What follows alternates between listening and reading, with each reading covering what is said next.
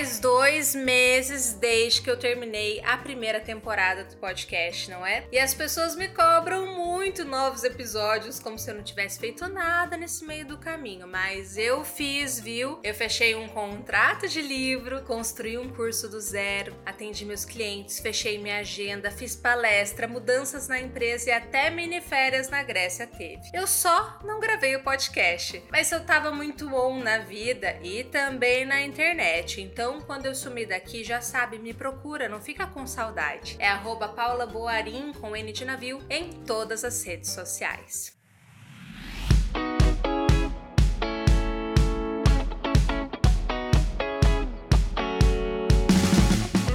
Olá, eu sou a Paula Boarim, mentora de carreira, professora universitária, creator convidada do TikTok LinkedIn Brasil, e aqui eu falo sobre tudo que eu gostaria de ter aprendido quando eu comecei a minha carreira. O que você pode esperar desse podcast? Reflexões, provocações, um bate-papo de amigos tomando um cafezinho, falando sobre vida, carreira, angústias, medos. Sabe aquele bate-papo cabeçudo? Eu amo, espero que você também.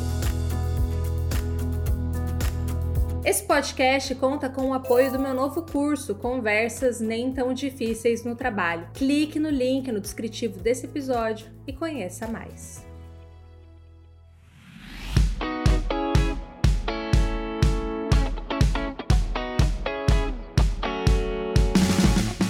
Tudo posso, mas nem tudo me convém. Ou assuma os seus BOs. Essa fala que atribuem ao apóstolo Paulo, a primeira no caso, mudou a minha vida, sabe? Eu vou ter que te explicar o porquê. Tem pessoas que são como eu. Eu sou uma pessoa que não gosta de ser mandada. Eu adoro achar que eu sou livre, mesmo sabendo que a liberdade total na vida em sociedade é impossível. Eu nunca gostei de limite, barreira ou orientações em tom incisivo que parecessem uma imposição. Então comigo não funciona muito o você tem que. Eu não tenho que nada e você também não. Esse controle do outro sempre me agrediu, me incomodou, por mais que muitas vezes, avaliando a situação, eu acabe aceitando. Afinal, de que adianta estar certo se você está morto? Sem leitura de cenário e gestão dos nossos impulsos e desejos, ninguém sobrevive ao mundo do trabalho, seja como CLT ou empreendedor. Mas voltando ao assunto, eu não sou uma grande fã da regulação externa. Mas e se essa regulação dos meus impulsos, desejos vier de mim? É aí que essa frase entra. Ou melhor, a interpretação que eu dou a essa frase. Que tudo me é permitido, mas que cada ação terá uma consequência. Ou seja, essa frase para mim fala de duas coisas que eu intimamente amo: liberdade e responsabilidade. Liberdade para plantar o que eu quiser e responsabilidade para assumir a colheita que vier, sem arregar. Desculpa a palavra. E ser adulto é muito isso, né? Ser maduro é isso, é saber que somos livres nas ações, mas reféns das consequências. E sabe, não querendo soar aquela tia que vem com aquele papo de Ah, no meu tempo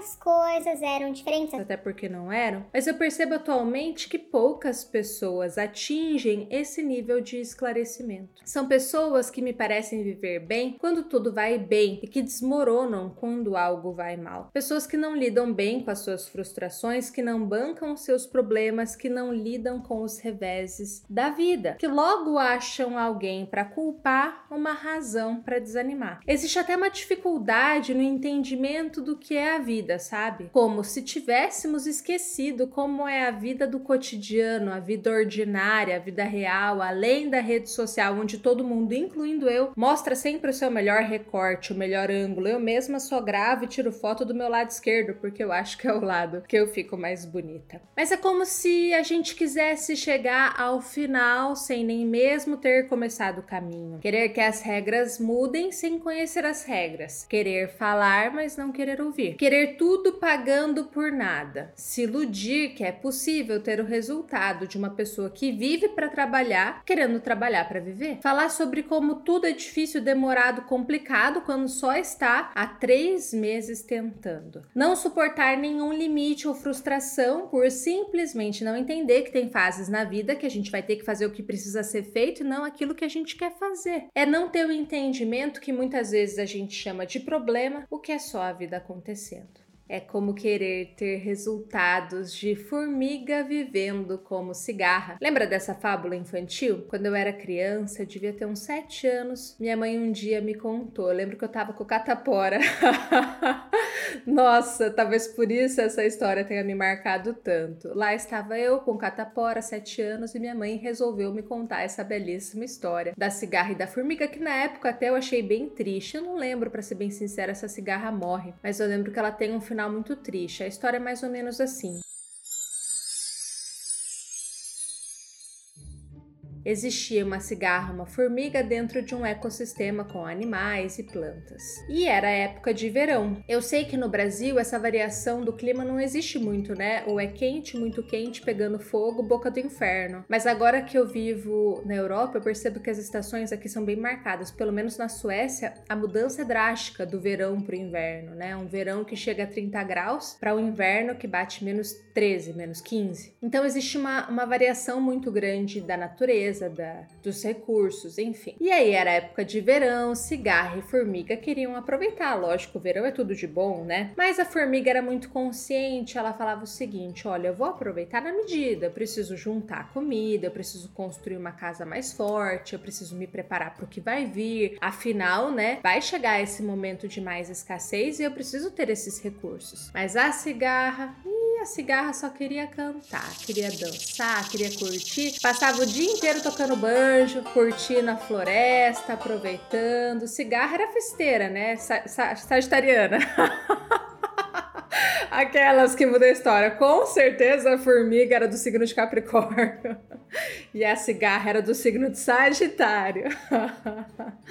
Baixou a Márcia sensitiva aqui. Bom, voltando à história, gente, chegou o inverno e você pode, com a cabeça de adulto que você tem, imaginar qual que foi o fim dessa historinha, né? Formiguinha estava preparada e cigarra não. A gente não precisa fazer como numa história infantil, né? A gente escuta fábulas, a gente tem exemplos e a gente também já sentiu na nossa própria pele os efeitos dessa inconsequência. E talvez você esteja me ouvindo pensando, nossa, que peso, né, Paula? Que coisa pesada, eu não vejo dessa forma, sabe por quê? Porque liberdade com responsabilidade é uma escolha. E é uma escolha de muito poder, pessoal. É uma escolha de um nível de consciência muito grande. É uma decisão, é encarar a vida de uma forma diferente, com mais resiliência, com mais força, sabe? Entendendo que a vida é isso, a vida é problema, é desafio, que não é fácil para ninguém, né? Que as frustrações fazem parte e não deixar o seu ânimo se abalar diante da primeira coisa que não dá certo na sua vida ou carreira. Eu acredito muito nisso. Assumir os seus BOs, assumir o revés da sua vida, na verdade é assumir a sua vida na sua totalidade, né? Porque se você só vive o lado bom e nega o ruim, você também nega a sua força, a sua capacidade de resolver problema, sua habilidade de lidar com as coisas que acontecem. Então, na verdade, essa postura, assuma seus BOs, é assuma a sua vida, sabe? Banca teu lugar, vai para cima com uma postura de adulto, de um adulto maduro, amadurecido. Tem muito adulto infantilizado. Lembra daquela pesquisa que eu compartilhei com você na primeira temporada, né? Que o adulto de hoje em dia, ele tá se formando depois dos 30 anos. Mas eu fico me questionando se isso é bom pra gente, né? Acaba que a gente tem um monte de adulto infantilizado ou com postura de adolescente, né? Eu só quero viver o bom, o bem, o prazer, mas não quero me responsabilizar por nada. E aí as coisas não funcionam, né? Pelo menos na carreira não.